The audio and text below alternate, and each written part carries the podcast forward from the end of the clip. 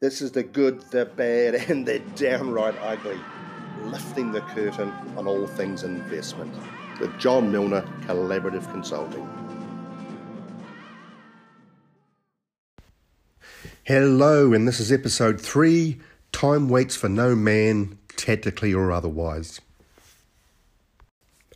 Okay, today we discuss several more strategies where things can go terribly wrong market timing and tactical investing.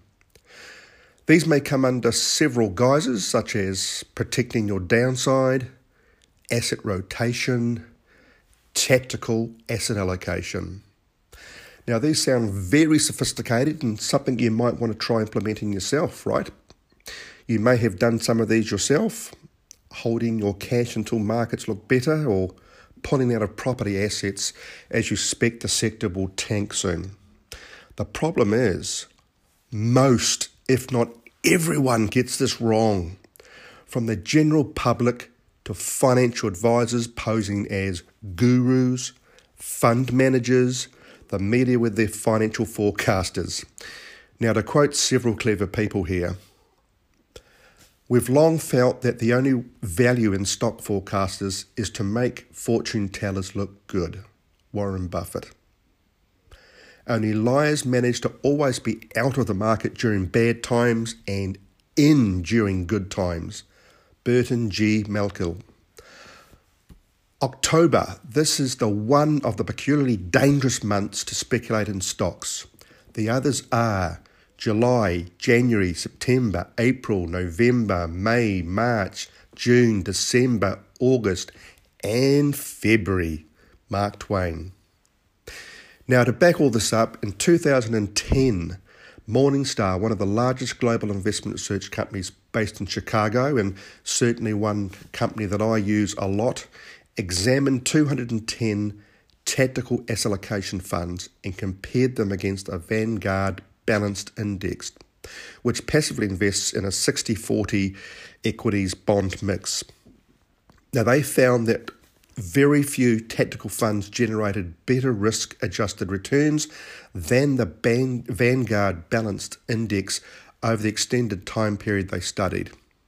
In short, the study found scant evidence that these funds delivered on their goal of delivering competitive returns with a smoother ride. Most gained less than the Vanguard fund, were more volatile and prone to downside, or both. In fact, there was less than a 1 in 5 chance that the strategy would consistently pay off versus what could be achieved through a simple balanced fund. Wow. My view on timing and tactic, tactical investment is really quite simple. You are fake news. You better believe it. So, what is the answer? What do you do differently? Create a long term, low cost, broadly diversified strategy and stick to it. There will be times, without a doubt, and you will be tempted to time the markets and tactically adjust to suit what you think may or may not happen. But don't. After now hearing the evidence against market timing, you find your advisor, your financial advisor, is chopping and changing your portfolio, you may want to take one or more of the following options. Question why and listen carefully for the hints I've just discussed. Get a second opinion. Start looking for a new advisor immediately.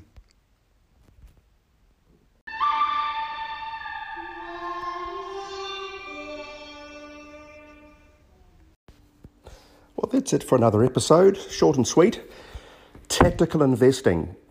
Uh, I guess over my 30 plus year career, um, with my experience, it really hasn't added value. In fact, the chances are of a missed opportunity or the downside of getting it really wrong really outweighs any advantage.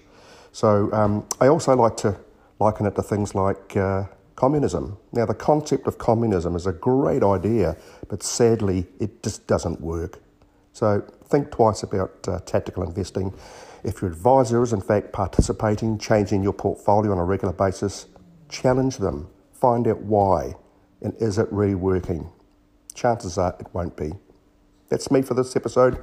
Catch you soon. Please note that this show is simply a discussion platform and should not be taken as advice. A disclosure statement is available and is free of charge from my website.